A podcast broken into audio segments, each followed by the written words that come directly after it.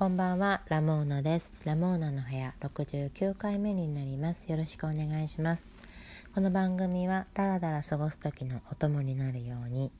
私が毎回その時気になっていることについて、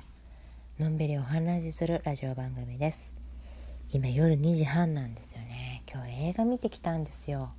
ストーリー・オブ・マイ・ライフ私の若草物語とブラックパンサー。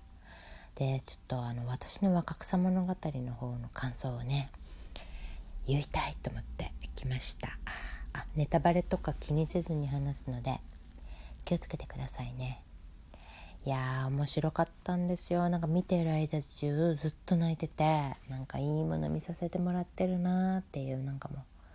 ありがたいっていう気持ちでしたね。なんか本当に幸せでした。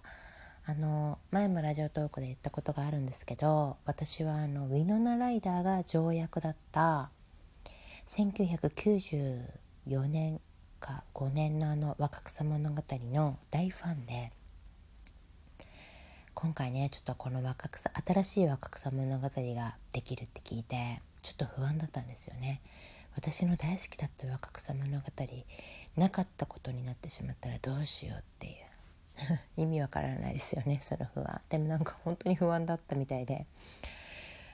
いやいやよくわからんよくわからんと思って今日やっと見に行けたんですよね。そしたらもうなんか見てよかった。あのー、好きな若草物語がまた一つできましたっていうね。最高の結末ですよ。あのー、やっぱり4姉妹の中では女王に一番こう心情が近いものがありますし、まあ、主人公ですしね。だからもうジョーがジョーを誰がやるかっていうのは大大事な問題で誰だろうと思って。そしたらあのシアーシャ・ローナンっていう方で私は知らない人だったんですけどこの役者さんが本当にすごくって魅力的でしたよね。なんかもう名演。なんかもうジョーが思ってることがありありと伝わってくるような演技をされてて。演技っていうかもうあれはジョーですよね。すごいなこの人と思って。も好きになるしかないじゃんっていうようなね、まあ、大好き。ずっとうっとりしながら見てました。いいジョーだわと思ってね。見てましたね。いい役者さんだったなあの人。だからもうねジョーに集中してね見ることができましたね。あともう一人ねあのこの映画で私があのよくわかるなと思うのがあのローリーなんですよね。ローリーとジョーはよく似ているところがあってまあ年とかね背格好とかもなんか似てって。背格好は似てないか。なんかでもローリーとジョーってねなんか2人でこちょこちょこちょこちょやってるよね。でなんかあのローリーはねその2人の関係を、まあ、恋心としてねあのジョーにプロポーズして、まあ、振られちゃうんだけどジョーはねあれには答えなくて正解だったって私も思思っちゃいましたよね。なんかローリーはもちろんジョーに恋心はあったんだけど4姉妹への恋心でもあったなと思ってやっぱりすごくあの寂しくて孤独なローリーは心に穴があってでそんなところに現れたマーチ家の4姉妹だからローリーはねあのやっぱり4姉妹の中に入りたいって思ってたんじゃないのかなと思うんですよ。多分無意識のうちにね。4姉妹になりたい。自分もあの中に入って幸せになりたいっていう気持ちもどこかにあったと思うんですよね。だからこうその4姉妹への入り口にジョーがいてジョーと一緒になることでマーチの人たちになれる近づける。なんかそういう打算的な意味じゃなくて一員になるっていうのがねどこかにそういう憧れがあったんじゃないのかなと思うからこうまあ断ったのはお互いのためだっただろうなと思うし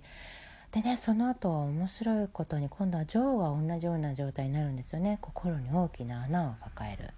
まあ本当に最大の理解者であるベスがいなくなってしまって。で本当は強烈に惹かれているベア先生にこう何かちょっと否定されたような気持ちになってすごく寂しい状態がねジョーに訪れてまあ人生最大のピンチですよねジョーの。あの時にローリーのことを思い出してローリーへの思いを募らせていってもう一度ローリーにプロポーズされたらイエスって答えるっていうのはもうまさにねあの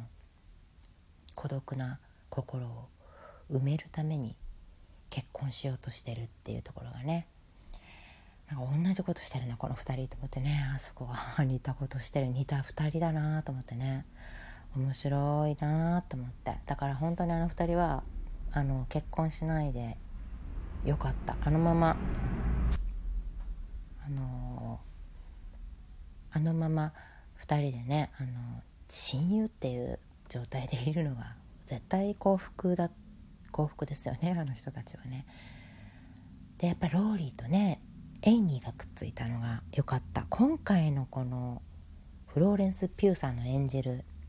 エイミーはなんか良いエイミーだったなと思って。あの前のねエイミーはキルスティン・ダンストだったんですよ。最強のエイミーって私は呼んでるんですけど。あの映画の中でもなんか主役のジョーと双璧をなすエイミーで全然優しくないんですよねエイミー。なんかエイミーにはエイミーの言い分があるっていうのも絶対あるんだけどエイミーが主役の物語ではないからエイミーが何を思ってるかまでは教えてくれないんですよ。だから前の映画はね。だからエイミーとローリーが結ばれることもなんかあんまり私は応援できなかったんですよね。でローリーがまたクリスチャン・ベールのローリーで私のなんか初恋に近いものがあって大好きだったんですよあのローリーが。だからいよいよ応援できなくてねモヤモヤしてたところがあるんだけど今回のピューさんのエイミーはたくましくて力強いエイミーででちょっとジョーに優しいんですよね。だからなんだろうななんかエイミーのことをすごく好きになれた、うん、だからこのローリーとのなんか恋もねうまくいってほしいって心から応援できて精神状態が良かったですね。いや優しいいいエイミーだったなって思いながらね見ましたね。あとはねあローリーが続くんだけどローリーとメグっていう組み合わせも私が私好きであのローリーが唯一弟になるのが対メグの時なんですよね。メグの前だとローリーは年が下になるから弟になってちょっと控えめになるしローリーがちょっとメグのことをレディーとして扱うんですよね。なんかこう一歩引くっていうそのね意外な一面がローリーの意外な一面が見れてねあの好きなんですよね。あの2人の2人になるシーンがあったじゃないですか。あの社交界メグが社交界デビューじゃないんだろうかちょっとよくわかんないんだけどなんかそういう社交場に出たメグのシーン。なんか華やかで見栄とか浮かれたなんかキラキラした世界にメグが行ってメグはいつもすごくつつましやかに生きてるんだけどそうそういうものにもどこかやっぱり憧れを持っていてその華やかな世界にいることにちょっとあの浸ってね自分を見失いかけてたところに現れるローリーっていうね。でやっぱりメグもそんな自分をちょっと恥じてるところがあるからねジョーには言わないでっていうところとかね。でローリーもその約束は守るっていうねあの2人の密かな友情のシーンがね私はお気に入りであそこまた見たいなと思って。あれはね前の映画の時もやっぱり素敵だったんですよね。いいシーンだなと思ってね。お気に入り。いいやっぱ今回も良かったですよね。あとはまあやっぱりベスですよね。もうベスのことを考えると本当に胸が苦しくなるというかね。ベスの気持ち私はいっつも考えてるんですけど本当に分からなくってベスって一体どういう気持ちなんだろうなって思ってなんかベスのことを何にもあの私は理解できるって思わないんだけどあの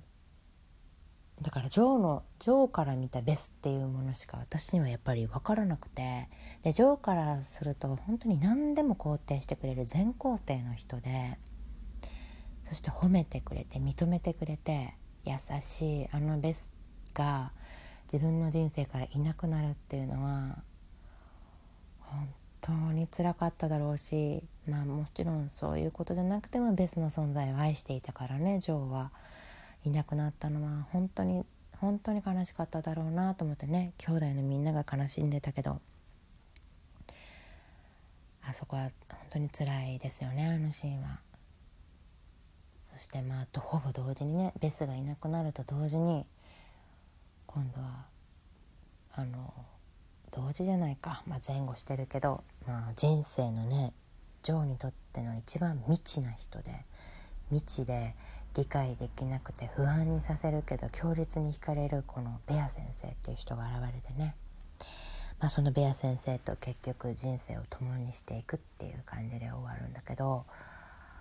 前の映画の時はなんかベア先生が結構年上の役者さんだったんですよ。だから私はそこがねちょっとちょっと不満に思ってたところがあってなんでこんな自分よりも何でも知ってそうな人をジョーは選ぶんだよって思ったんだけど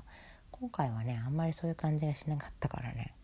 ちょっと嬉しかったんですけどなんかジョーは自分でこう何でも切り開いて分かっていってほしいからなんか嬉しかった嬉しかったですね今回の人は。なんか同じだけあの学び合えそうな相手だったからね。わ嬉しいと思って。いろいろとなんか結婚のこととかねそういう女性のこととかに対して現代風に改変されていてあのよかよかったと思います。私はいいなと思いながら見ていました。じゃあ今日はこの辺で終わろうと思います。面白かったです。あの映画また見たいです。それでは。さようなら。